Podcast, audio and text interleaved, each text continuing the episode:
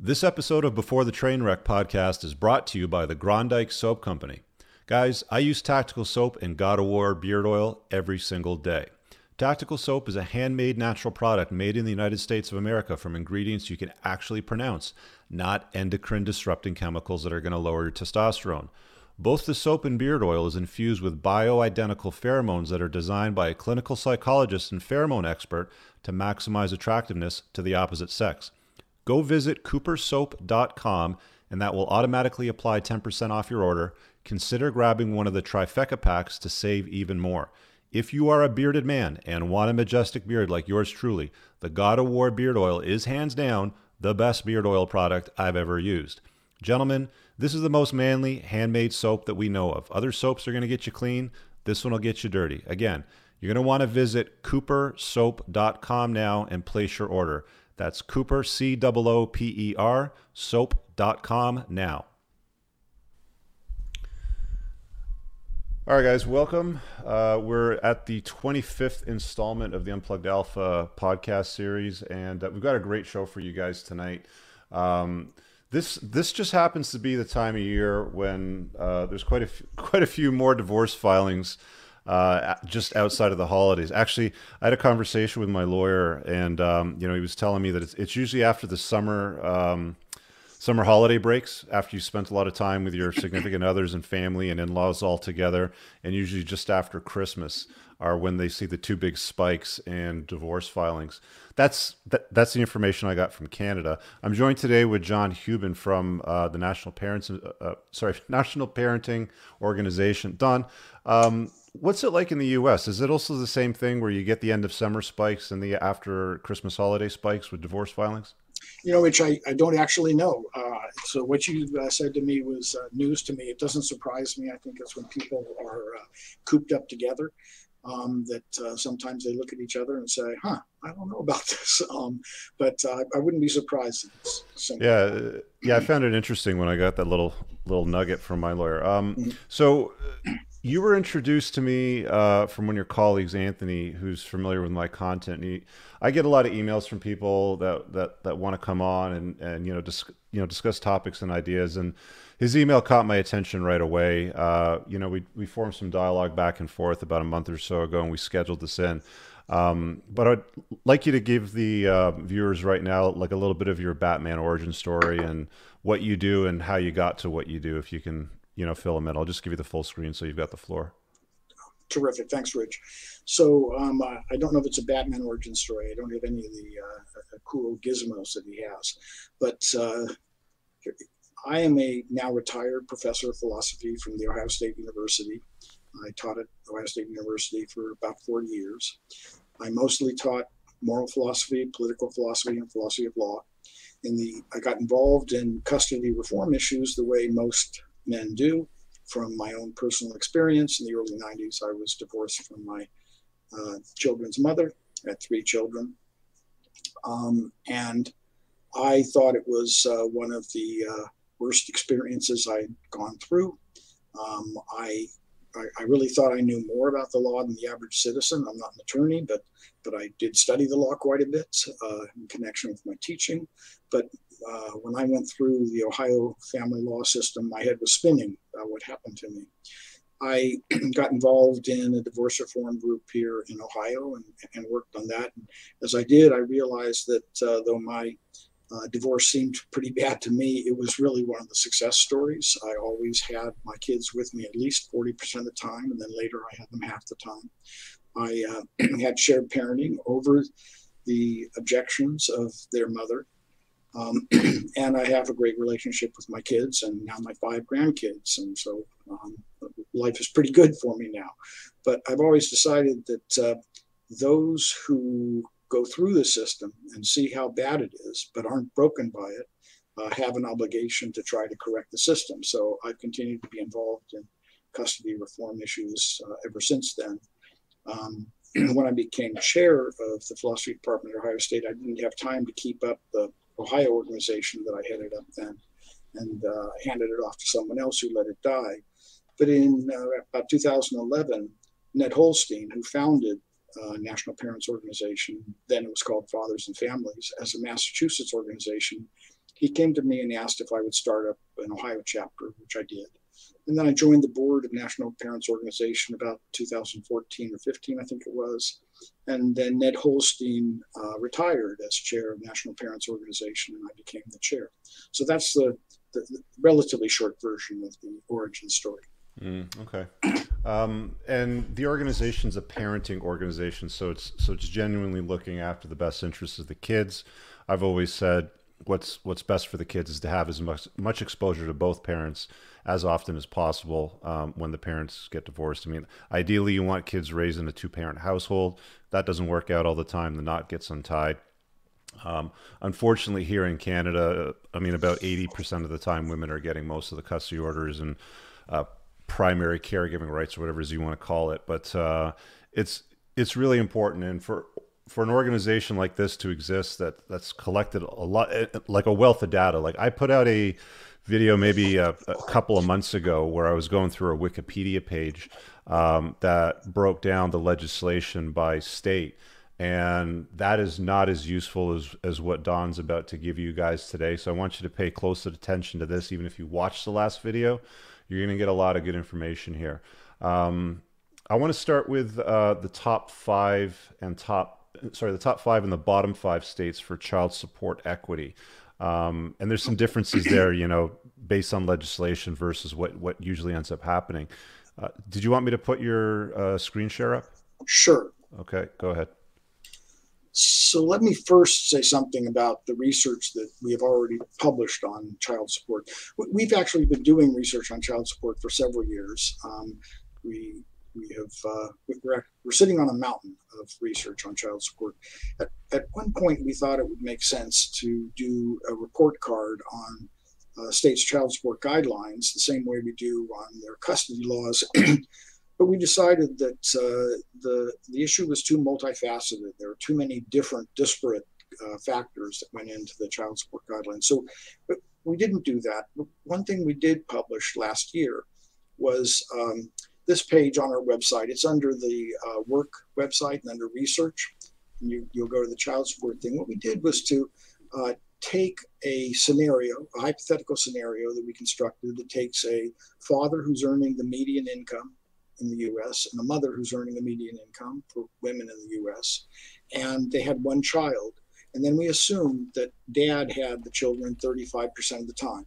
Now, at that point, if, the, if if both parents have at least 35% of the time, they both have the fixed costs of, you know, housing and utilities and things like that that are necessary to have extra people living in the home.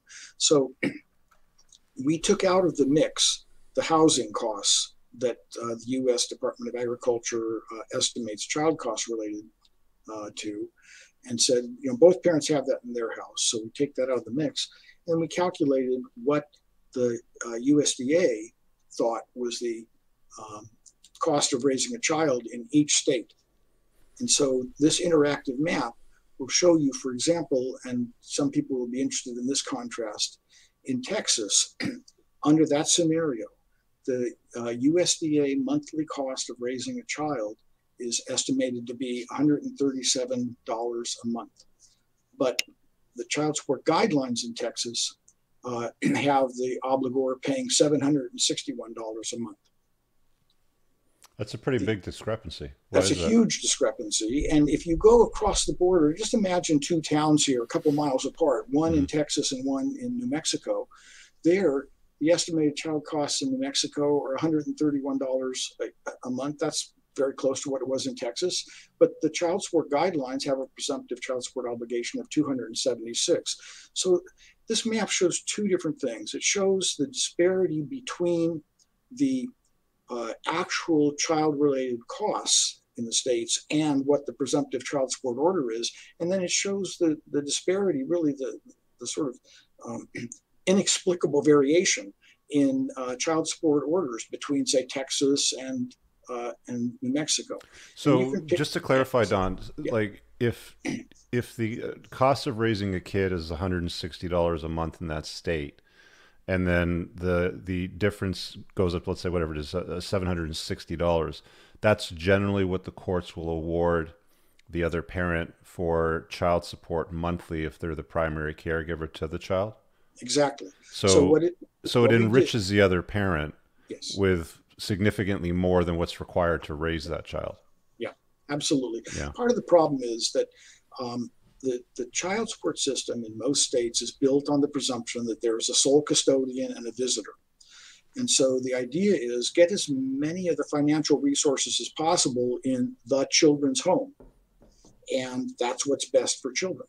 Mhm. And, you know, if the non custodial parent, almost always the dad, doesn't have as much to live on, well, okay, that's that's too bad. But, you know, we got to do what's best for the children. So it's not based on what the child needs. It's based It's- on what the court feels like they should send over to the other parent's house that Right. has the children for the most part. And a lot of it is explicitly lifestyle continuity, Mhm. ensuring that the lifestyle in the in the custodial parent's home doesn't go down at all. Um, so uh, the problem, of course, is we know that the research shows that it is best for children to have two homes if the parents are living apart and to be with both parents roughly equal amount of time. And the child support guidelines really aren't built on that model.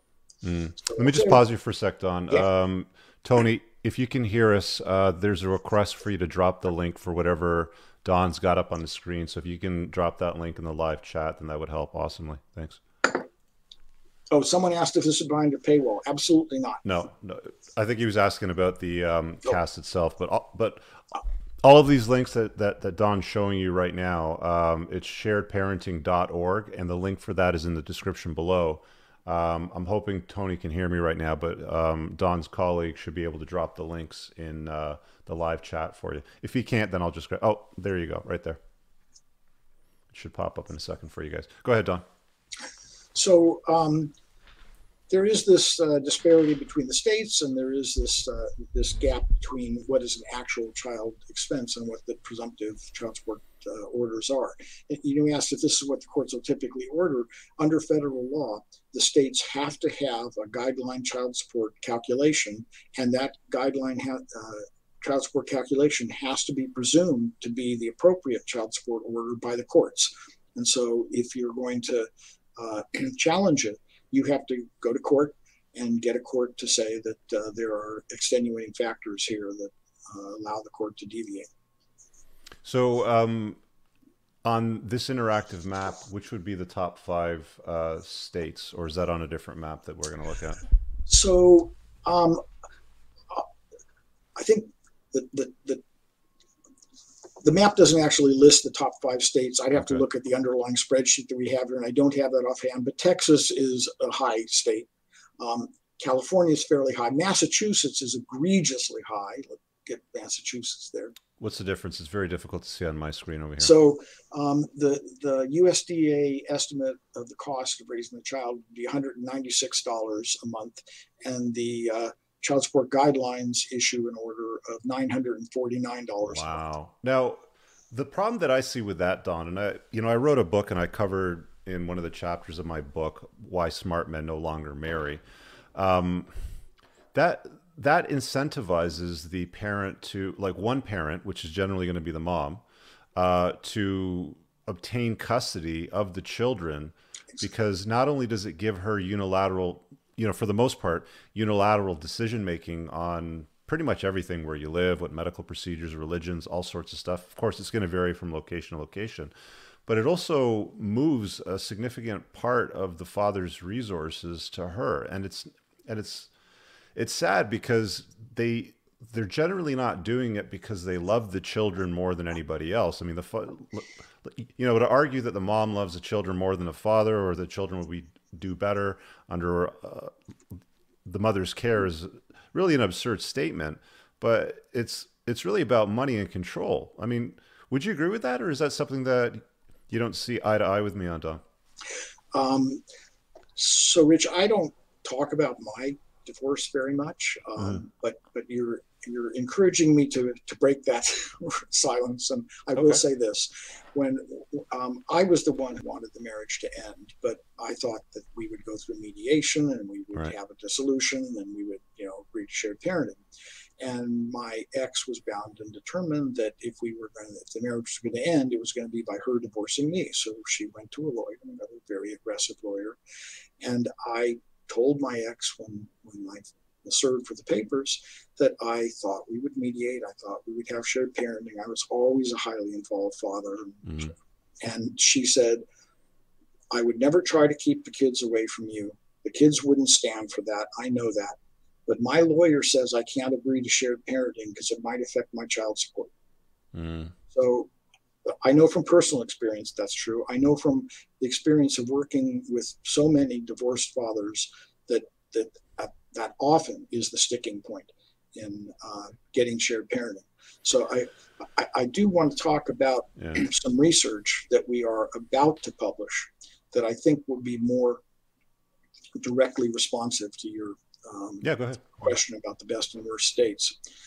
Uh, while we decided that it didn't make sense to do a report card grading all the states on their child support guidelines overall, because there's so many different factors that go into it. How do they estimate the child costs in the first place?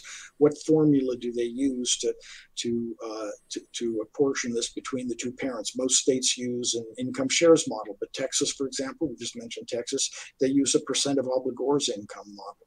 Very different models, and there are lots of things to um, criticize about uh, about the different models that are used. But what we decided it did make sense to do a report card on is the issue of the degree to which the child support guidelines of each state either creates a barrier to shared parenting or facilitates shared parenting. And the um, results are very interesting. Um, All right. So I think you said something about the five worst states. I'm sorry, I can't give you the five worst. I can give you the nine worst states. All right, let's do with the These, nine. The, here are the states: Alabama, Arkansas. Oh, I, although I think Arkansas, their law is under uh, revision now, but Alabama, Arkansas, Connecticut, Georgia, Mississippi, New Hampshire, New York, Texas, and Washington. And why are these the, the nine worst states? Because they don't have any parenting time adjustment at all in their child support guidelines. And what that means is that a father who has his children with him 50% of the time will presumptively pay exactly the same amount in child support as a father who never sees the children at all. Wow. And now that father who has the kids 50% of the time can get a deviation, but the father has to go to court has to file pleadings, has to file evidence. This takes time. It's beyond the capability of most parents to do on their own, so it means hiring a lawyer. And courts are reluctant to deviate from the child support guidelines because some courts believe that the federal government will penalize the state if it deviates from the guidelines too much. That's false. It won't, but uh, okay. they, they, think that.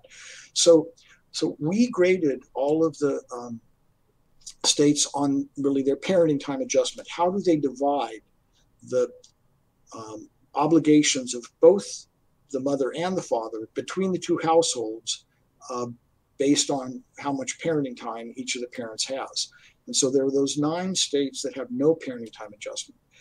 A bunch of states, let me get uh, the number here, I think it's about uh, 11 or 12, maybe 13 states, um, do only slightly better. They have a parenting time adjustment, but sometimes the threshold for when the parenting time adjustment kicks in is extraordinarily high. In fact, in three states, it doesn't kick in until it's 50 50 parenting time. So a parent can have their children 49% of the time, no parenting time adjustment in those states. Um, and in, in all of those cases, the, the guidelines create a horrible cliff effect and what that means is that it makes a significant difference in child support depend on an insignificant difference in parenting time. So 130 overnights, the child, the, the non-residential parent pays a whole lot more, 131 overnights, a whole lot less. Well, if you want a recipe to make parents fight, then build cliff effects into the child support guidelines. Yeah. We see the same thing here, Don. It's it's a it's a line in the sand that starts at forty percent. So mm-hmm. if you if you have your child forty one percent of the time or more, then it's shared parenting. There's no there's no uh, unilateral decision making. Money doesn't really flow anywhere if you if you generally have the same income. Um, but there's a big incentive to to one parent to to be the custodial caregiver to the children under the guise of the children need their mother. You know. Yeah.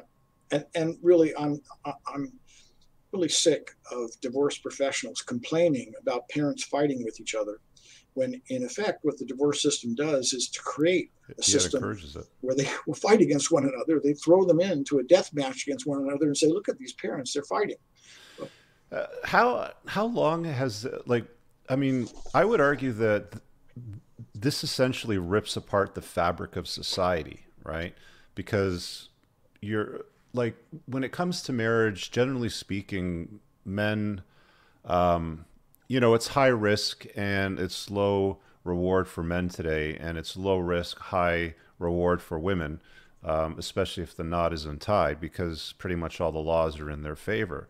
Um, it's it's a it's a very very difficult scenario, and a lot of guys ask me this question all the time, like you know, how do I have kids, Rich? You know, like uh, you know, is it safe to have kids? And it's like I just I just can't endorse it today. Um, now, there's some strategies that we're going to talk about here with you right now, Don, that are going to cover some of the states that are friendlier to fathers. So I want to, I want to be able to give guys some of that advice as well too. Mm-hmm. Yeah. Yeah. Well, it uh, marriage can be a perilous thing, and there are a lot. No one goes into it thinking the marriage is going to break up. No. But we know that a great many marriages do break up, and very often that breakup is acrimonious. And, and How long has it been that way, by the way? So, one of the things that I find fascinating is the, the history of custody. Um, and here it is in a quick thumbnail. Uh, for many, many years, there was a presumption that fathers got custody unless the fathers were unfit. Now, that surprises everyone. That was true in the 1800s and earlier. And then the, the tender years doctrine came into effect. The, the, phrase tender years comes from a court decision where a judge said you cannot rip a baby from its mother's breast during its tender years. When was that? And so there was a presumption that mothers had custody. And originally, the presumption was they would have custody until the child was seven years old. And then the father would have custody. Now, talk about something that's not particularly father friendly. You live with mom almost exclusively for seven years. And then at seven, you go to dad and live with him almost exclusively. When so did that change, Don? that the the that seven year sort of thing that was only for a short period of time in the late 1800s and the early 1900s okay. and then the presumption of mother custody and in many states it was a de jure presumption it was written into the law the statute would say mother shall have custody unless mother is unfit and here's something that people need to keep in mind when they think about feminism. It was the feminist law reform in the 70s that went through and took out the gendered language in custody uh, laws. And so no state has a law that says mother has custody unless mother is unfit anymore. So what did the states do? Now, of course, we know the difference between de jure discrimination and de facto discrimination. The fact that it's not written in the statutes anymore doesn't mean that, that there's not discrimination in the court behavior. But what did the states do when they couldn't have gendered language in custody? Well, they put in the best interest of the child standard. Mm-hmm. Well, the problem is there were not very many custody battles when there was a presumptive father custody. Of course, there weren't that many divorces then either, but as a percentage of the divorces, there weren't very many challenges to custody because moms knew they wouldn't get custody unless they could prove dad was unfit. And when there was a presumption of mother custody, there weren't many, very many challenges because dads knew that they couldn't get custody unless mom was unfit. Mm-hmm. So, what happens when you put in the best interest of the child standard? Well, in, in all the years I've been dealing with divorced couples, I have never met a parent who says, I know this isn't best for my child, but this is the custody arrangement I want. Everyone thinks that the custody arrangement they want is what's best for their child. Now, sometimes they're acting in bad faith and they're they're vilifying the other parent in their own mind, but no one believes that the custody uh, arrangement that they want is not in the best interest of the child. So when they talk to their lawyer, the lawyer says, "Oh, the courts are going to do what's in the best interest of the child," and right. they hear, "Oh, I'm going to win." Yeah, so, well, that's what you think. I mean, it's going to be something reasonable, like I see, like I see my kids all the time. So that that's in the best interest. So that should continue. Right. But I've been a highly involved father, so right. yeah, etc. Yeah. You know, then they slam into a brick wall, and then reality hits them. Um, have you ever that's read the book? That's why we need another clear presumption. Right? Yeah. Sorry for interrupting, but um, you know, a, a presumption of equal parenting signals to parents look, unless there's something special going on here, unless one parent is unfit or abusive or something like that, it's going to be 50 50 custody. Yeah, we had a bill that was in Parliament here in Canada back in 2011 or 12, I think it was. It was around the time that I was getting divorced, and it just got quashed, along with any hopes of me not having to fight, you know, for a shared parenting arrangement, um, which turned out to be a, a lengthy and expensive process. Um, I was asking you earlier, did you um, did you ever read this book called Marriage: A History? The author's name is Stephanie Coontz. No, I've not read. It's interesting because it because it because it goes back through time. I mean, they she basically collects um, as many church diary court records as she can get her hands on over several hundreds of years. Um, you know, she's talking about how marriage was handled in the past, and it was generally not for love or for children. It was generally, you know, for the acquisition of in-laws. Um, and most of the court records and diaries at the time showed that um, if there was a breakup in the marriage, more often than not, she would end up either having to go live with her family or work in a brothel, and he would end up with everything that was brought to the table at the time of the union and custody of the children. Now that's changed, and and it ran that way for hundreds of years, right? Um, it's only been in recent history that, that, that that's changed, and um, I'm wondering why you think that's changed. I mean, it, like, was it just to complicate? you know the lives of family was it for state involvement in the household to break up like, like what do you think it is it's well, very confusing so, yeah so a lot of things have changed i mean part of it is that uh, the the old model of the there was a doctrine in anglo-american law called coverture that um, the man was the representative of the household and the man was like the governor of the household and women didn't have legal rights. They didn't have legal rights to property and so forth. Mm-hmm. um, and that's part of what you were talking about. And, and, that's changed. And frankly i say good riddance to that old model. Um, i think that's a, a terrible way to uh, to arrange things. Uh, but um, but but then what we know what hasn't changed is uh, the presumption in many people's minds that uh, children really need to be with their moms. Somehow, moms are naturally better parents than dads. Dads are providers, moms are nurturers. So, if the parents separate, then mom should nurture and dad should provide. And that just um, uh, is, I think it's, first of all, it's ignorant of the scientific research, and it just shows a kind of disdain for the role that fathers play in their children's lives. And you mentioned earlier that you think that this is damaging to society. There's plenty of evidence that it is. We know that kids that are raised uh, by single parents, I'm not, this is not to denigrate single parents. I think lots of single parents are doing you know wonderful jobs but um, raising kids is is difficult. And you know, anyone who's had a kid knows this. Well, and, you've got a lot of the same data on your website. I came across. Absolutely. I also put in my book that talks about how single parents basically screw up kids. Yeah, yeah. So I mean, you know, two parents are better than one, right? Yeah. And and and you know, mothers and fathers bring different uh, different skills, different challenges to their parents. Uh, fathers are often more likely to push children to take risks the, the rough and tumble play that fathers do with their children teaches children's limits. It teaches them uh, a sense of security and, and strength and a willingness to, to, to, to dare to do things and so forth. There's lots of evidence about that. And, and, and so we've undervalued the contribution that fathers make uh, as fathers to their children. Yeah, let, us let's, um, let's throw the screen share back up because I know you've got a lot more to get through, and I don't want to distract yes, so, you from the, the flow. Sure. So I've mentioned a couple times the report card model, and uh, in 2014 and then again in 2019, NPO did a uh, shared parenting report card in which we graded the states on oh, yeah. their shared good. parenting statutes. And um, so I, I, would encourage people to take a look at this. It's on our website under work and under research. You find Can you drop there. the link for that, Tony?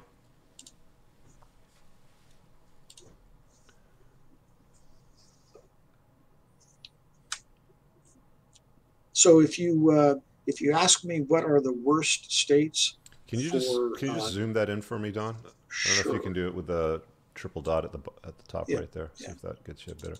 Perfect. Yeah, that's great. So if you ask me which states are the worst states, this is an easy one. New York and Rhode Island. These are two states whose uh, statutes do not even explicitly permit joint custody. Now, that doesn't mean the courts in these two states can't award joint custody, they can, but only because higher level courts have said that it's okay to do that. The legislatures have not uh, have not passed any enabling legislation for joint custody. If you ask me the best states, Arizona um, uh, gets an A minus, Kentucky gets an A, and there's a there's an update here. So Arkansas, which up until last April had a C plus in our ranking system, now has a straight A along with Kentucky. Let me um, just let me just hit the pause button on that for a sec, Don. Yeah. Um, so let's say there's somebody watching this right now, and you know they're uh, keen on this, and they're a smart guy, and they say, "All right, well, I'm going to have kids, but I'm not going to expose myself to unnecessary risk. I live in New York right now. Kentucky's not that far. I've got some family there, so I'm going to move me and my fiance to Kentucky before we start building this family." Um, you know, they have their three kids, you know, sort of thing. Seven to ten years goes by. Like, what are the chances of the state laws changing, or how likely are the state laws to change? You know, for somebody that might have, you know, set up their life or uh, you know prepared for, you know, being living in such a way that the state sees as a marriage that would impose state rules and legislation on when you can see your kids and where your money flows if that marriage were to break up. You see what I'm saying?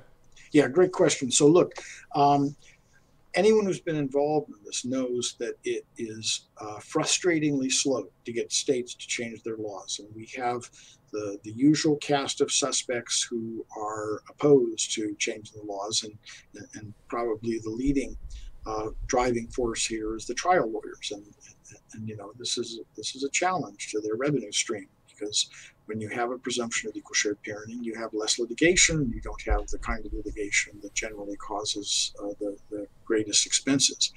But um, I always remind people that the, the winds of change are inconstant, but they only blow in one direction. The, the, the changes in custody laws have all been toward greater support for shared parenting. that's good so, news. So if you're worried about Kentucky or uh, or Arkansas or Arizona uh, changing their laws back in a way that would be less favorable to shared parenting, I don't think that's likely to happen. The, so, the, the, so, the, so the trend, just to be clear, so the trend has been to give more shared parenting orders out than less. Absolutely. Absolutely. Okay. There's been no retrenchment. And in Kentucky, in 2017, they passed a statute creating a presumption of equal parenting during temporary orders when the case is going through the legal system. That passed both chambers of their legislature with no negative votes. Now, Kentucky is a is a red state. It's domin, dominated by Republican legislators, but there are plenty of Democratic legislators there too, and and no one voted against the presumption in temporary orders. In 2018, for the uh, presumption of equal parenting for permanent orders, there were only two negative votes in, in both chambers combined, two negative votes. It was it, it, went through the legislature, it sailed through the legislature, and subsequent polling has shown that it's extremely popular in Kentucky. It has great support from the public. Um, in uh, Arkansas, that just passed an equal share parenting bill last uh, April. Um, that also passed uh, both chambers of the House overwhelmingly. We have in Ohio a bill that was just introduced in mid December to create a legal, a strong legal presumption of equal shared parenting. It is sponsored by a conservative Republican from a rural area in Ohio and a liberal black Democrat uh, uh, representative from the Akron area. Um, and it currently has 59 co sponsors, so 61 sponsors and co sponsors in an Ohio House of 99 members. Um, this is this is a, a, a movement whose time has come, and I think there will still be states where we have to fight hard for it, but but it's moving in only one direction. Now, you said if you're thinking, do should people stay in New York? Um, I don't know how quickly New York will change. We have a chapter there. They're working on it. They're working with legislators. I don't know how quickly it'll change, but um, I didn't know how quickly Arkansas would change, and, and, and it happened quite mm. suddenly. So I think what happens is that nothing happens and nothing happens and nothing, and then it happens and it passes overwhelming. Can I? So, can I maybe pose it to you like this? So let's say you've got got an average Joe living in New York and an average Joe living in Kentucky. They've got roughly the same income, uh, the same number of kids. Wife, uh, you know, they've been married for the same length of time. Wife makes the same level of income, so comparables, apples to apples. How would how would Joe in Kentucky fare in a divorce versus Joe in New York? Well, there is always some discretion left to the judges. The right. presumption of parenting tries to narrow that uh, that discretion significantly, um, but uh, there there could be judges in Kentucky who either ignore the law or they use their discretion to shade it against shared parenting. But in Kentucky, the father would presumptively have equal time with uh, the children.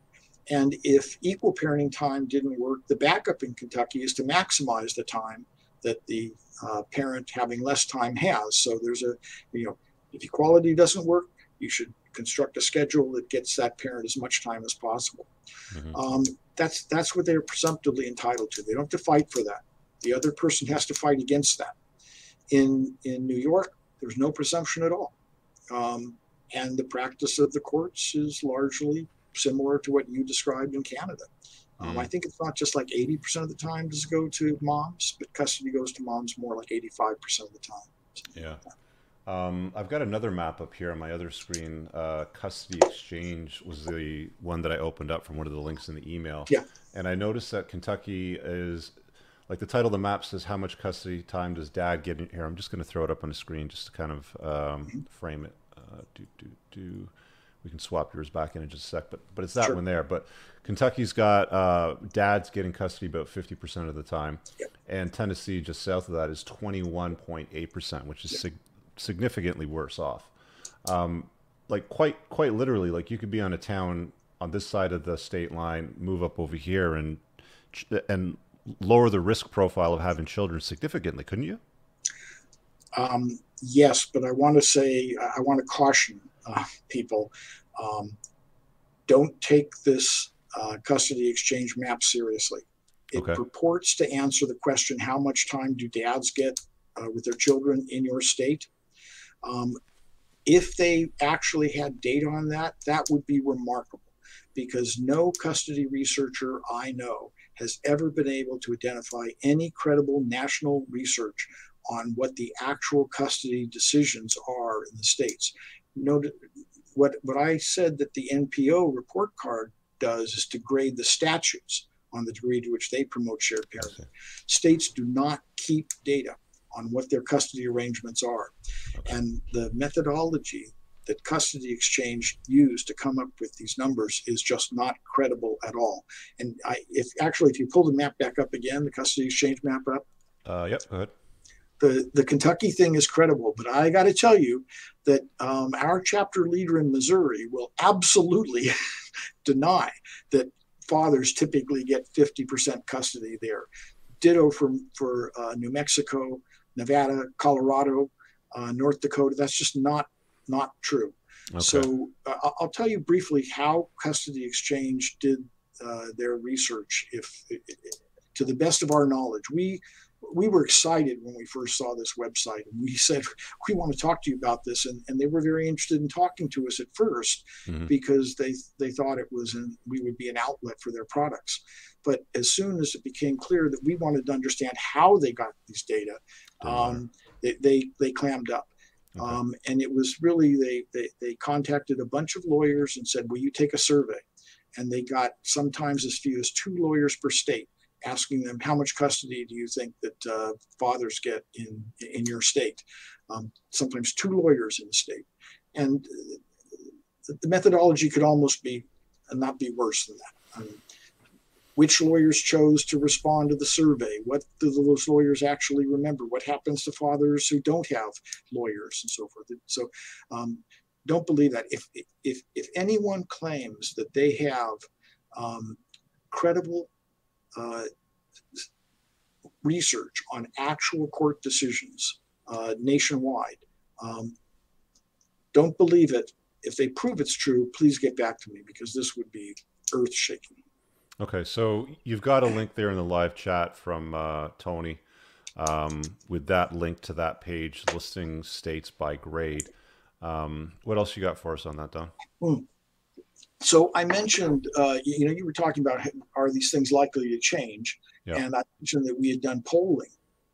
We've done polling in a, a number of states now, about uh, just about 20 states now, on public attitudes towards shared parenting, and they are overwhelmingly supportive of shared parenting.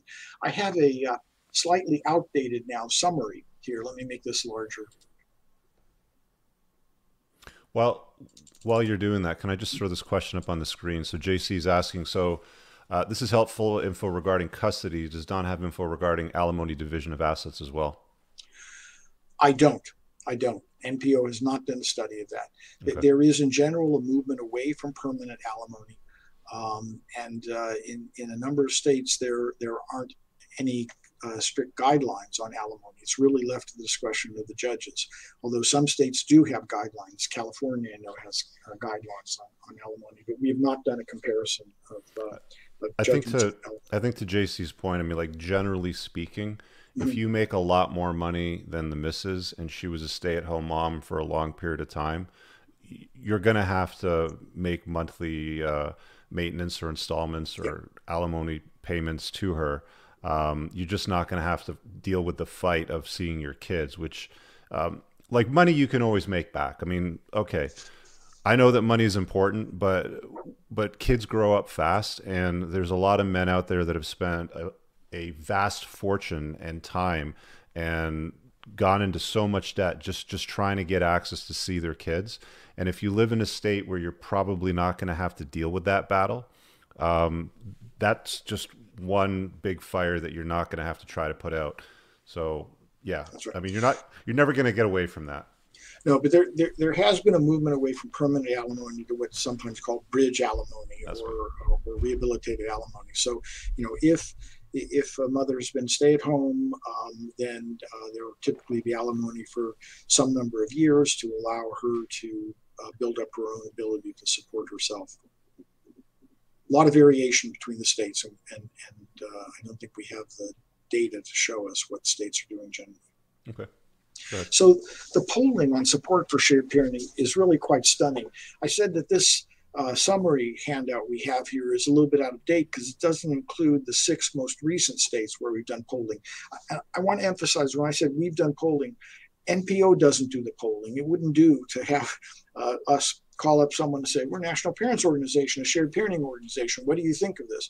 We commissioned this with a respected independent polling agency to do surveys in various states.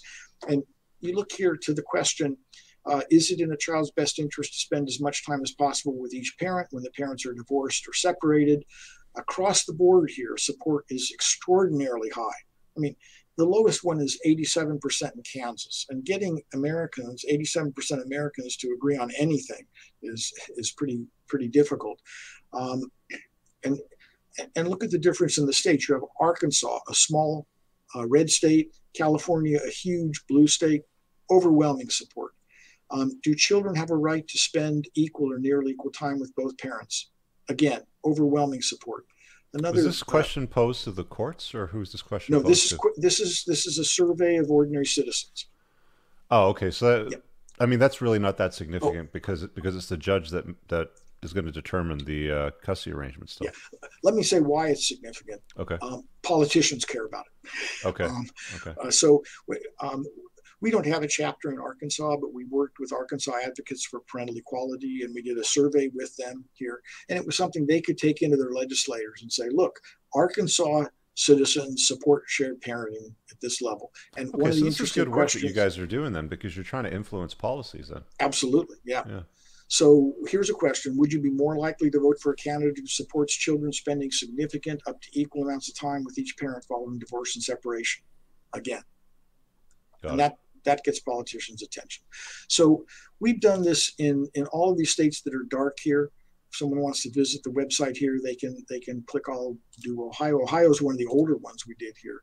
But again, 82% believe it's in children's best interest to spend as much time as possible with each parent in divorce, separation, and so forth. Um, we also have on our website a way to, I, I, think actually, if you click on a state where you've not done polling, Um, there's a opportunity here. I'm not seeing actually. Uh, there we go. Opportunity to uh, contribute to a campaign to do polling in that state. So we've got public support. As you had mentioned earlier, Rich, we've got overwhelming scientific research that shared parenting is best for kids. Mm-hmm. And um, now the job is just to get the uh, the legislators to, to come along. And this is, you know, this is a classic case where if the people will lead, the leaders will follow. Um, the legislators are yeah. dragging their feet, but I think we can get them moving. Hmm. Uh, here, let me throw this question up on the screen. It's a super chat from Christopher. He says, I'm three years and $120,000 in legal fees in my case in California. Mm-hmm. I finally won 50 50, but no end in sight. My two attorneys have combined 80 years experience. They agree less than 10% of fathers get 50% custody oh, yeah. here. I'm shame. not surprised. I'm very sorry for him, but I'm not surprised. You know, it's should, a shame because should, I mean, like the whole appeal to getting married and having kids is to pass on your name, pass on your DNA, to leave your legacy behind, and far too often that's that's robbed from guys. You know, it's like you know the you got to fight tooth and nail for it. It's it's it's absurd, but that's the world that, you know that we live in today, right? And congratulations to him for for getting 50-50 and for yeah. willing to, to engage in that fight but i mean it only took three years and 120 grand right i know but yeah no no parent should have to go through that i mean the presumption should be that you're going to have equal parenting with your kids is it is it about like a i mean is it about stealing the wealth of families and and transferring it to you know the legal system and legal participants like so it's so Rich, bizarre. Uh, I mean, like you'd yeah. think that the government would want people to maintain their wealth, to have a nest egg, and have money to pay for college and universities and housing and all kinds of stuff like that, you know, for their kids. But it's like robbed from them. So, Rich, uh, I saw a political cartoon that was made in the mid 1800s, and it showed a, a cow that was stretched across a fence here, and on the ears there was one person pulling and it said plaintiff and on the tail there was another person pulling and it said defendant. Mm-hmm. and sitting on a stool milking the cow it said attorney. Mm. um, so that pretty much sums this, it up. this is a long-standing uh, phenomenon. Um, and you're absolutely right. The, the, the, government ought to be wanting families to maintain these resources for the benefit of their children. But um, many politicians are lawyers. Um, Many lawyers are contributors to politicians, and so they often have the ear of politicians, and I think uh, they constitute a special interest in the trial lawyers. I've seen I've seen such bizarre um, legal issues over the last few years. I mean, you know, since I've been doing this and people bring this all to my attention, they send me articles and, and videos and clips and stuff. There was one prominent one that stands out. Um, a couple years ago, there was a guy in Texas, I think, and during the divorce, uh, his wife wanted to transition the child from a boy to a girl and put him on hormone blockers and get him on estrogen and um, I don't know. His name was Peter, let's say, and she would call him, you know, Pam when the child was at her house. Um, and he lost the battle, and she ended up winning, um, winning the case. I think he even lost it in Supreme Court, if I'm not mistaken. I'm, I'm, I'm not sure if you know about this one, but I don't know the case. She ended up you know, successfully being able to be the primary caregiver and transition the child from a boy to a girl. And his argument was like, look, here's all the evidence at my house. He's playing with race cars and he dresses up as a boy and he wants me to call him Peter. And it's like, I don't know what's going on over there, but this is but this is insane. Like this is my child. What are you doing? And the courts like took that right away from him. They turned Peter into Pam. Yeah. Yeah those are um, difficult cases when there are those kinds of divisions between yeah, parents. And you just, but, I mean, you don't have a crystal ball. I mean, you have no idea what you're going to be up against when you get divorced. Yeah. Uh, Chris's follow up question or statement says uh, She's on video armed burglarizing my home after she left. District attorney would not prosecute because no jury would convict her in California. Yeah. Well, you know, that's it's it's really remarkable how much bad behavior just gets ignored by family law courts and, and, and they don't refer it to criminal courts when they should. Is it on both sides? Is it is it men and women or is it fairly equal? I think there's bad behavior on both sides. I don't know if there are any statistics about uh, about you know what the division is, but um, you know sometimes people say, oh well, you know if, if someone lies in, in domestic relations court, you know they they're guilty of perjury. You know that's mm-hmm. a criminal offense. Well, we asked our local uh, um, district attorney when was the last time anyone was prosecuted for um, perjury in a domestic relations case. And they sort of laughed at us. They, they said, everyone assumes that everyone lies in domestic relations cases. And so they, they've never prosecuted anyone for that. And, and, so there's no quality control. There's not, and, and, you know, um, people complain about the fact that, uh, that, that parents lie in court, but then they don't, there are no sanctions for lying. So of course yeah, well, people are well, going to lie if there's no consequences to right. the deception, then of course they're going to do it, right? Yeah. Especially if they're rewarded with right. financial successful. incentives or control of the children, of course they're going to lie. I mean, you have to like you have to see the code in the matrix, guy. Like guys, like there's there's there's the entire system, and I'm going to come off as like a MGTOW here right now, but the entire system is rigged against you if you're a guy. The line that my lawyer gave me when I told him that I wanted out was, "You're not going to go to court," and I said to him, "Why?" And he said, "Because you have the penis and you're going to lose." Right? All right how does this work? You know, break it down for me. And after two and a half hour call, it was like, I basically just like, I just looked at the phone and I was like, I'm fucked. Like I, I didn't know what to do with all that information, but that's why I've got Don on here for you. That's why we're showing you what the better states are versus the worst states. You can at least, it's a slaughterhouse. Uh, you can at least, if you're going to do it, march into it with your eyes wide open and hopefully make some better decisions and uh, choices. What else you got for us, Don? Well, you know, one of the things you want to talk about is what people can do. Yeah. Um, and, and I do want to underscore that, you know, I've always told fathers going through this that you have three jobs here and you have to keep all three jobs in mind, but you have to keep the priority ranking in order. The first job is to be the best parent you can be to your children within whatever constraints the courts have imposed on you. So if it's an unjustified requirement that visitation be supervised, still that's not your kid's fault. And you know, you you be the best dad you can can to your kids, um, even if the constraints are really unfair. Don't let the injury that's been done to you bleed over into the way you're relating to your children. That's the first job. The second job, but it's ranked after the first job, is to work as hard as you can to get the arrangement with your children to be as good as possible and you know that's what uh, what what the uh, previous questioner said about you know spending three years and one hundred twenty thousand dollars. You know that was working to get the uh, best outcome. That's vitally important, but don't be working on briefs and things like that when you got your kids with you and you could be out you know throwing the baseball with your kids or something like that. Um, if you're if you're deprived of parenting time, you got plenty of time to focus on on your case um, when the kids aren't around.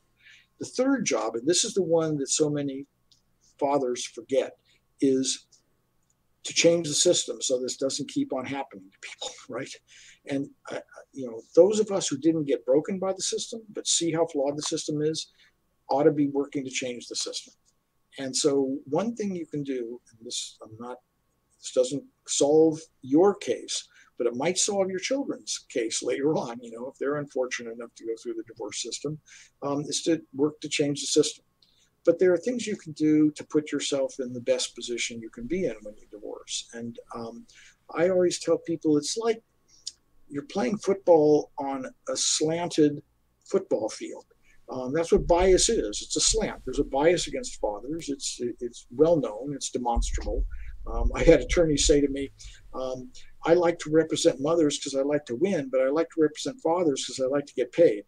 Um, so there, there is a bias, but that means there's a slant. It doesn't mean you can't win. It means you have to work harder and smarter. You know? By the way, it doesn't also mean it also doesn't mean that if you do work hard and smart, you're guaranteed to win. I'm not suggesting that, but you can increase your chances of getting the best outcome for you and your children by working hard and working smart. And one of the things that's important to do is to not let your emotions control you, especially in court. When, when women are confronted with an injustice, with a threat to their most precious relationship, they're likely to cry. And that evokes feelings of sympathy mm-hmm. in male judges, in female judges. Right? If a man cries, it often evokes concern about whether this guy's stable or not. The way that many men respond to threats, to a relationship that they value is with anger. And anger is counterproductive in the court system. Yeah, you really got to cool your jets and because, stuff. Because like yeah, you look like oh maybe you're dangerous, maybe this guy isn't safe, etc. So you got to keep a cool head. You got to let the facts do the heavy lifting. You've got to lead with what's best for your children and not whether you're being victimized or not. You got to say, look, you know, I love my children. I'm I'm involved with my children. My children need me to be involved with them and not to be a weekend visitor. Um, but you need to provide the evidence for that. And it, I mean, I guess this is obvious in a way, but I've seen so many fathers either fall into the trap of getting angry and yelling in court, or or not really focusing on making their argument in terms of what's best for the children. I should say, um, you know, I wrote a paper in 1999 that argued that uh, parental rights were fundamental constitutional rights in the U.S. Um, and um, that uh, family law courts routinely violate those fundamental constitutional rights. And I have often had parents come to me and say, you know, I would like you to write a brief supporting this in my court case, or I'd like you to testify. And I tell them, um, I absolutely believe every word I wrote in that paper, but that's not the argument that wins in family law cases. Going in there and arguing, I have a right to this, and how dare you challenge these rights, that doesn't win. And your first job is to try to win the best outcome you can for your kids. And what that means is showing the court that this is best for your kids to have equal parenting. I, there, I, don't mean you don't have that right. Just that's not the leading argument. Are there any other um, things that men should contemplate before they get married, or things that they should contemplate as they're perhaps married? Like, would it make sense? Let's say if a marriage is on the rocks and you live in a difficult state to move the family to a father friendly state? It might that's a heavy lift to do that um, and is with no guarantee of success. You'd have to establish residency in the state. I think it varies by states but you have to be residency probably six months in the state uh, to do that. So it wouldn't be as mm. if a, a, quick move would do it. Um, sometimes people talk about prenups. Prenups can apply to to the division of property and to other things like alimony and stuff but they absolutely don't apply to custody. There won't uh, courts won't even consider. There are people who have written prenups. You know, should the marriage break up, we will both retain custody. Courts won't even look at that. I know that the American legal system is slightly different from the Canadian one, but we have a concept here, uh, a concept here called fraudulent conveyance, and what that what that really just means is, um, you know, if you if you took a, a hundred grand worth of credit on your credit cards and uh, you transfer the title of your house into your wife's name, as you were racking up the debt with the intention of never to pay, you know, never paying it and filing for bankruptcy, then uh, the, then a court could basically turn back the clock on that change of the title and put it back in your name, and then the creditor could sue you and take. Like, is there such a thing as fraudulent conveyance in the uh, United States? You know, I don't know, but like I think that? there is. Okay. Um, I believe there is, but I don't know for sure. What else would would guys want to contemplate as they're going through this process so they can minimize the um, you know the damage to their kids uh, you know minim- minimize the damage to their wealth you know things like that. So um, one thing that is counterproductive is to try to hide assets um, because those are usually discovered and then you've lost credibility with the court. Mm-hmm. um, i think uh, excuse me. Um, i think that um, uh, it's um, mostly important really to be as involved a father as you can be consistent with you know providing and so forth for your family mm-hmm. and then to be able to show that to the to the court. Um, although i've had attorneys say to me that there are a number of factors in deciding any case. You know there's the statute and there's case law and there are the facts of the case and and there's the decision maker the judge or the magistrate in the case. And the most important is the judge or magistrate um, because they have their own biases. Um, I've seen gender biases work against mothers as well. I've seen uh, usually older male judges who say, well, dad's remarried and his wife is going to stay at home. His new wife is going to stay at home. And I think kids should have a stay at home mom. So I'm going to give custody to dad because mom has to work down. They're se- separated. She's not uh, she's not remarried, so forth. Um, and so mom suddenly gets cut out because that doesn't happen very often, but I've seen that kind of bias as well. Um, so that's interesting. Yeah. Um, what else? There was something else I wanted to say as a strategy here. First of all, you know, if you can avoid court, avoid it. Um, if there's sometimes people talk about how you know it takes two to tango, but it only takes one to drag the other person out onto the dance floor, right? Um, so, uh, but but if you can um, convince the other parent that you're going to spend enormous sums of money to battle this out in court, and it would be much better to mediate these issues. Um, then do that. And if you can mediate a bunch of issues and only have a few that you have to go to court, that'll cut down the expenses as well. Mm. So that's another thing that mediation will, will, will help. Uh, Don, Tony's got a note there. Can you talk a bit about the structure of the Title IVD program sure. and how it drives government incentives to stop sure. shared parenting? Um, I wish I could say it's a simple story, but it's, it's rather complicated. Um, the, uh, the, the federal government reimburses the states for 66%, for two thirds of their administrative costs in running a child support um, system. That's not a windfall to the state. It's but it compensates them for two thirds of this of this. It doesn't. The state doesn't make money from that. Mm-hmm. Um, I've heard fathers complain that uh, the, the, the, the, Title 4D thing encourages states to uh, to have high child support obligations I think that's actually true, but the story is more complicated than most fathers realize. Um, there are uh, five incentive uh, factors that the federal government uses to reward states for doing things it's trying to encourage them to do. Several of those don't have anything to do with the size of a child support award. So, for example, one of the uh, factors is uh, the percent of cases in which paternity is identified Another factor is the percent of cases in which a child support order is issued. That then doesn't have anything to do with the amount of the child support. One of the factors is the uh, program efficiency. And program efficiency is measured by the quantity of um, child support collected and distributed divided by the administrative cost. Well, if you collect more child support from each obligor, the amount of money you collect goes up, but the administrative cost doesn't because it doesn't cost any more to uh, enforce a child support obligation for you know uh, $500 a month as it does to $300 a month. So that does encourage states to have larger child support obligations. But the main driving factor is this how much of this incentive money the state gets depends upon a base amount that the child support uh, system produces, and that is based directly on how much child support they collect. Mm-hmm. So, for example, in 2019, California um, collected $4 billion in child support.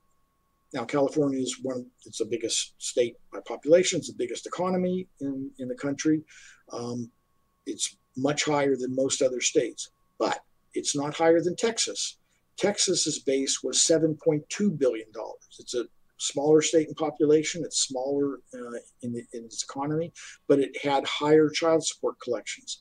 And what that means is that even if Texas and California are doing equally well on all these performance measures, Texas will get about twice as much federal subsidy dollars as California will.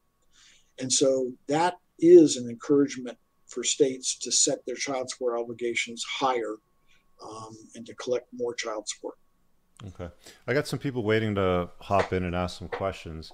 Um, where do you see this going in the next 10, 15, 20 years? Like, do you see this improving for fathers? Like, what's the, what's the trend? I, I certainly think so. Um, I, you know, I said that uh, um, it's frustrating for people in this uh, movement because that you know they're many people that just give up. I mean, they feel like they're hitting their head against a brick wall and nothing's happening. Mm-hmm. But um, as I said earlier, Um, the, the winds are inconstant, but they're blowing only in one direction. I mean, the changes have all been improvements. And we have now uh, pending child support, uh, I'm sorry, pending uh, shared parenting legislation. There in 23 different states. There are 40 different bills, and there will be new ones introduced in this legislative session that many states are going into right now. Many of those uh, are to establish a legal presumption of 50 50 parenting time. We've had near misses in a number of states. In Florida, um, they passed uh, equal share parenting legislation pretty strongly in both chambers of the legislature, but then uh, the governor um, uh, vetoed it. In Missouri, um, they, we had equal share parenting legislation pass overwhelmingly in the House, and then it got held up on the Senate floor because really of a political pissing match between two senators. It had really nothing to do with the merits of the bill, but one of them was just, you know, not going to let the other one move any legislation. So we've had a number of near misses, and you know, near misses are frustrating, but they indicate that you know a hit might be coming soon. Mm-hmm. Um, I think there are going to be a number of states. I hope Ohio is one of them that pass equal share parenting uh, legislation in the next uh, in, in the next few years. And I think this is something that'll snowball because you know uh, there actually there's a generational aspect to it. We have overwhelming support by, uh, for shared parenting uh, across the uh, uh, age groups, but you talk to younger people and their view is, "Duh, well, of course that's the way you you know you should do it," mm-hmm. um, because you know the patterns of parenting have changed. You know, uh, never we may have never really been in the Ozzie and Harriet, father knows best world. That might have always been bit of an exaggeration of the situation, but most families are dual income families. And in two thirds of, I'm sorry, in one third of dual income families, the mother earns more than the father. Mm. Um, and so, you know, women have careers and men are taking on more of the, of the hands-on care of children and, and everyone is just, most people are just coming to see, well, you know, this is the way separated parenting should happen. So I really think it is going to change. Um, can't say when it's going to change in any, any given state because these idiosyncratic things pop up and block it. But there is a distinct direction to the movement.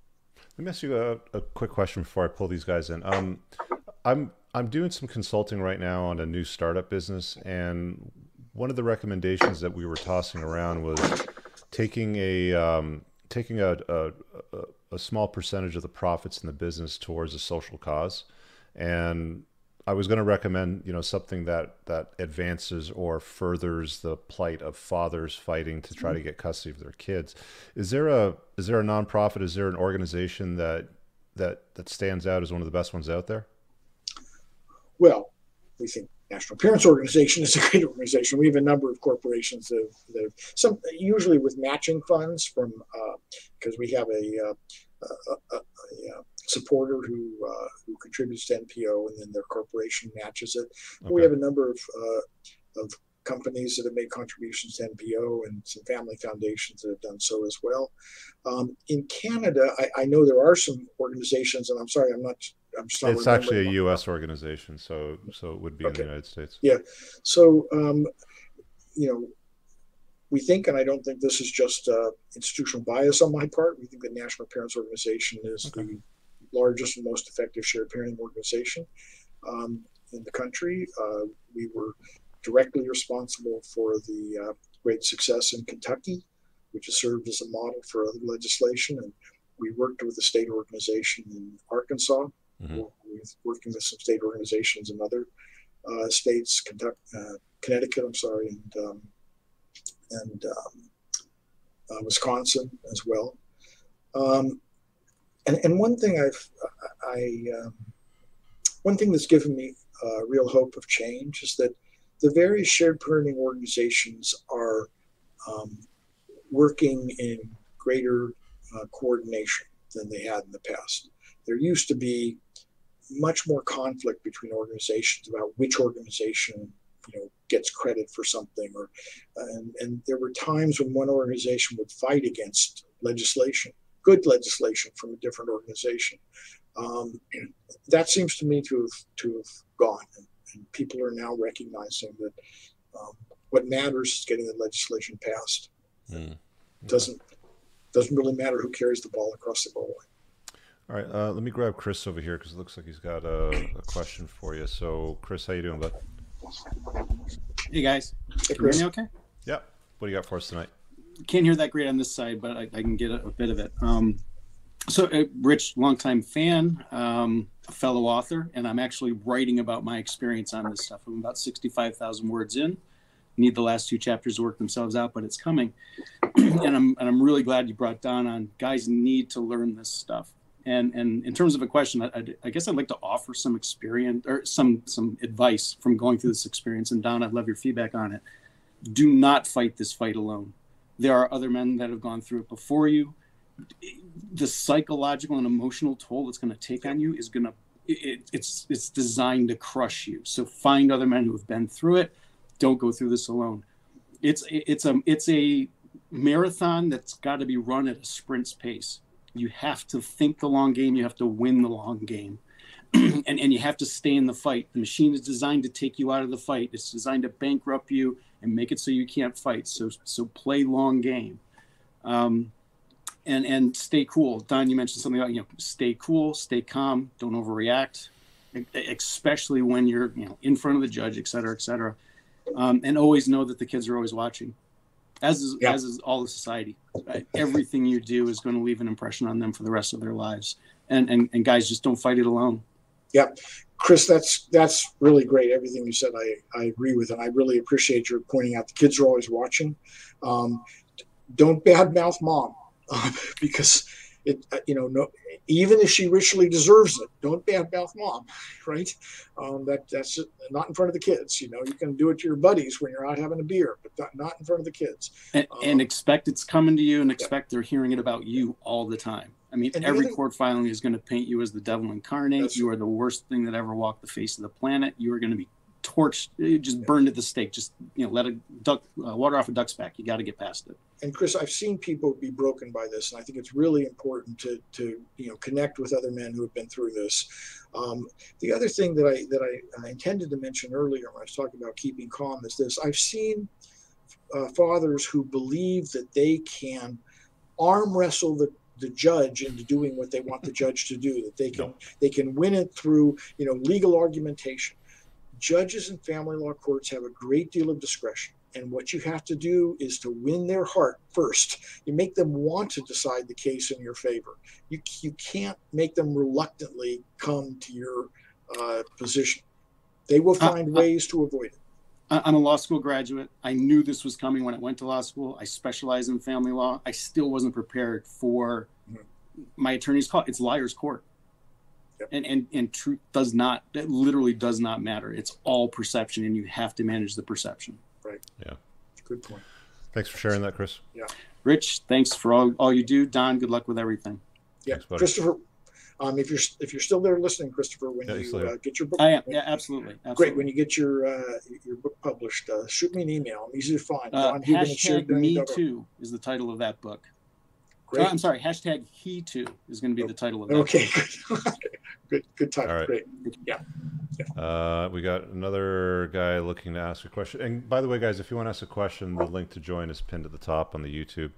Uh, George, George, George has got some flames going on. I'm not sure if he's on fire or what's going on here. What's up, buddy? Edit that. That. Uh, I'm not sure about your audio. Just hello. Edit.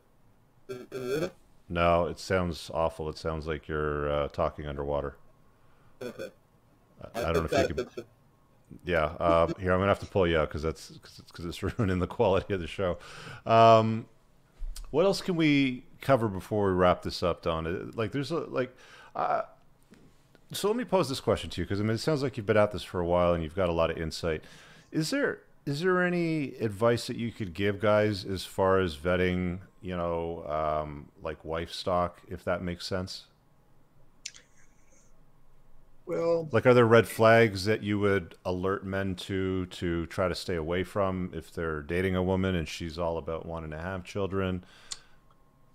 I think, um, I don't have research to, to, to back this up. So this is just talking off the Mhm. off the cuff on this. I think I'd be concerned if a woman had a sort of idyllic conception of what marriage and and you know motherhood involved a sort of white picket fence and i'm going to you know stay at home and take care of the kids and uh, so forth i think that um, if that marriage breaks apart i, I think that woman is uh, much more likely to really argue strenuously for sole custody and for alimony and so forth. I mean, I think So having so having a professional wife that that works or that you know has the kids and then goes back to work. That's your recommendation. um, I think that's. I, I guess that I would think that was would be safest. I, you know, Rich, I, are you familiar with the work of Emma Johnson, who has a website, Moms for Shared Parenting? No. um, you would find her very interesting because she is a strong, some might say strident feminist, and she is an absolute uh, strong supporter for equal shared parenting. And her argument is that equal shared parenting is better for moms because it means that they have more time to pursue a career, to develop, to have an education in order to get a better career. Um, they can maybe take on a more challenging career, um, and uh, and they have time to to you know recharge their batteries and and they have time to develop a personal life. And so she frames it as why should we stick moms with this presumption that they're the primary caretakers when they divorce? Um, That's And- interesting. uh, she, she, she is an interesting person. You might, uh, she, she is, um, she is a strong and assertive person, um, but you might find her an interesting guest. Uh, I my my viewers watching know why I am laughing right now. well, I, I, I can guess too. Um, yeah, it, no, it's interesting because like, oh, great, you know, phenomenal. I wish her all the luck with that, and she should definitely keep banging on that drum because that's what's best for the kids. Yeah, Um, yeah. And if that and if that argument works for you know for her audience and they're and they're drunk on the Kool Aid, then that's that's as good as it gets. That's what I think. It's, a, it's Yeah. another perspective for another audience. Yeah, yeah. So um, just to recap, you know, considering ma- marriage, uh, definitely Kentucky and Arizona are your are your top two picks. Mm-hmm. Yeah. The other thing I'd say is that uh, Wisconsin is pretty good Mhm. on uh, the child support issue. And though their laws are not the strongest laws, um, they have a pretty strong practice of shared parenting. Um, and that, that's something I, di- I didn't emphasize. I, I mentioned that our shared parenting report card is a report card on the statutes, not on what courts are actually doing, because we don't have data on that. And what that means is that there can be states that have relatively weak shared parenting laws, but there's there are court practices that are very favorable to shared parenting. Wisconsin is one of the few states where there have been studies of how much uh, parenting time uh, the courts are giving fathers, and it, it's ahead of the curve.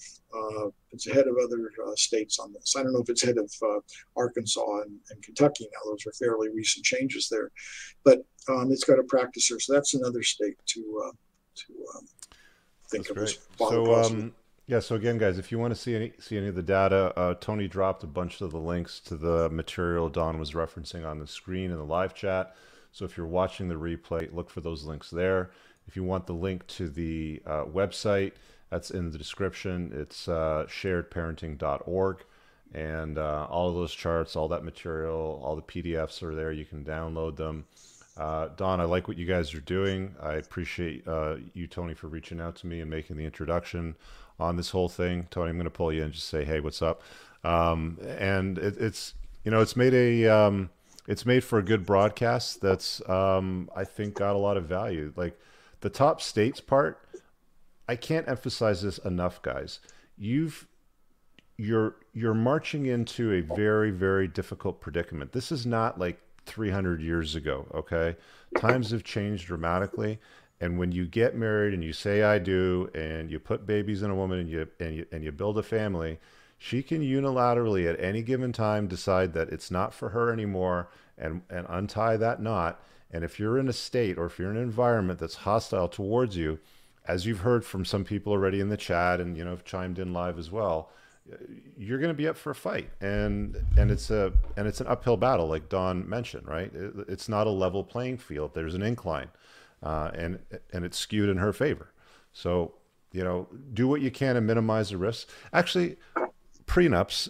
Do you have any data on prenups and how valuable they are state state to state, or do you have any resources for people watching on on that? No, no data on that. I just want to reiterate what I said that they won't apply to child custody. Courts Yeah. won't, won't pay any attention to that. I, we don't have any data on it, but I think courts generally defer to a prenup as long as the prenup is uh, one that they don't believe was signed under some kind of duress or or someone was you know flim flammed into signing it or something like that. But as long as it was signed credibly, my my perception is the courts uh, are deferential to prenups on property. Tony, you mentioned you had some points that you wanted to add as well. Yeah, and uh, Rich, thanks again for uh, for having us on here. Just a few points I wanted to add as Don was talking, things I was writing down. Uh, the U.S. and and really, you know, I'd say Canada and probably the U.K. are a little bit outliers here when you look at a lot of other countries, uh, especially in Europe. So I think it's important to remember that countries like Sweden, a lot of the Nordic countries, I think Italy recently, Brazil, uh, I think even I've heard other state, other countries in Latin America, uh, they have more provisions for shared parenting, and I'd say more reasonable outcomes for both parents. So, you know, eh, sometimes I think we look at stuff in the states and think, well, this is the way it is all over the world. That's not really the truth. And especially in Sweden, uh, I believe it's Sweden. John, correct me if I'm wrong. It might be Norway, uh, where they have had these laws very, uh, you know, well studied for decades now. You can really see that it is in uh, the best interest of kids in the long term, and it has reduced the amount that people spend on divorces tremendously. And that money can obviously flow to children instead of to divorce lawyers. Um, so that's a that's one point I wanted to make, so people remember that it, this has worked for decades in other countries. I don't know, Don, if you have anything to add specifically about some of those Nordic countries. So yeah, Tony, uh, that's a very good point. And, and Sweden and the other Nordic countries, uh, I think uh, Norway and Finland are also uh, very strong on shared parenting. But one of the one of the uh, points this raises is this.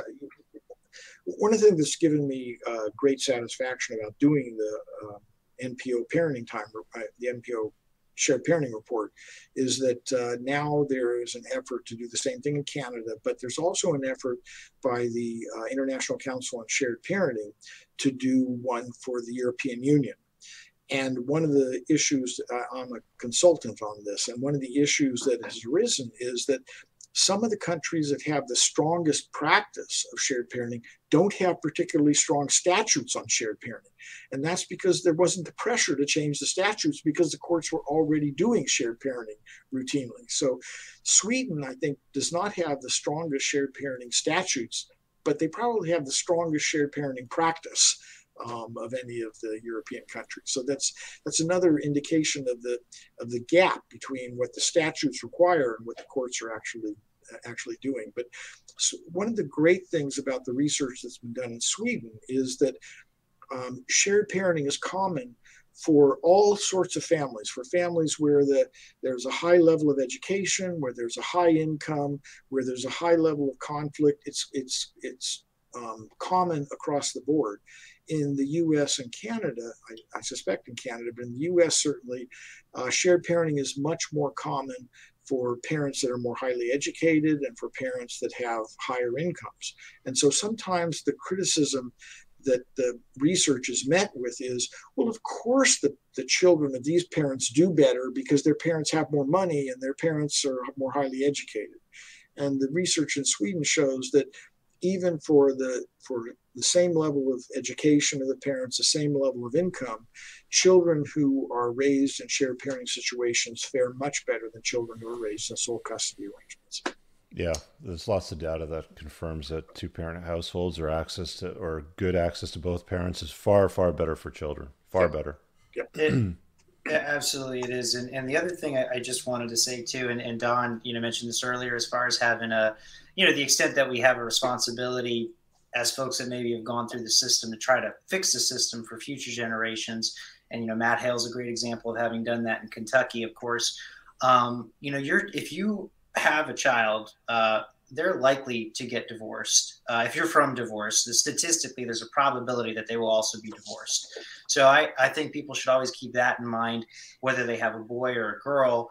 Uh, you know, to to to think about that, and once you get through your own, think about the next generation and you know, if you're not someone who, hey, I'm not going to get involved in my local capital, you know, it's kind of the salesman talking here, but you know, make a donation to an organization, be it our organization or another organization uh, that you find in your state if we're not operating there. So even if you can't help out necessarily with time, if you can spare a little bit of money, um, a little bit of money goes a very long way in getting this research done and this polling done. It's amazing what we could do with you know five six hundred dollars or a thousand dollars. We can do some great work with that because we have a lot of volunteers. But uh, you know, oftentimes, and Rich, I know you talk about this on your channel. You know, people want to throw money at you know um, red meat, let's call it, on the internet, right? Mhm. As opposed to actually donating to something that could really bring about generational change in the future, like you saw in Kentucky. And, and just just to, one last thing, I just wanted to close there on the Kentucky piece because I know Rich, you asked about you know if you had you know Joe Blow and he's married to Miss you know Normal too, so you have Joe and Sally. They're married, they get divorced in, in Kentucky. They're married, they get divorced in New York. And, and I, I got to, to learn a little bit about kind of how that mm-hmm. works in, in those different states because I have a friend, he's actually, I believe, watching right now, who's going through it in New York. And then also folks that have gone through it in Kentucky and worked with some of the folks that helped pass legislation in Kentucky on the child support side. So just so you see what a difference it is, let's say you're making 70K and mom's making 70K in Kentucky and everybody's, you know, normal, no one's dangerous. You're probably going to split up share time equally. No one's going to pay anyone child support. One person, you know, you maybe you alternate the tax uh, benefits and someone covers insurance. That's it. So that's not a bad setup, right? Now, whereas in New York, uh, they're going to take, you know, 20, 25, 30, up to 40% of your income. You're going to lose all your tax benefits and you might see your kid four nights a month.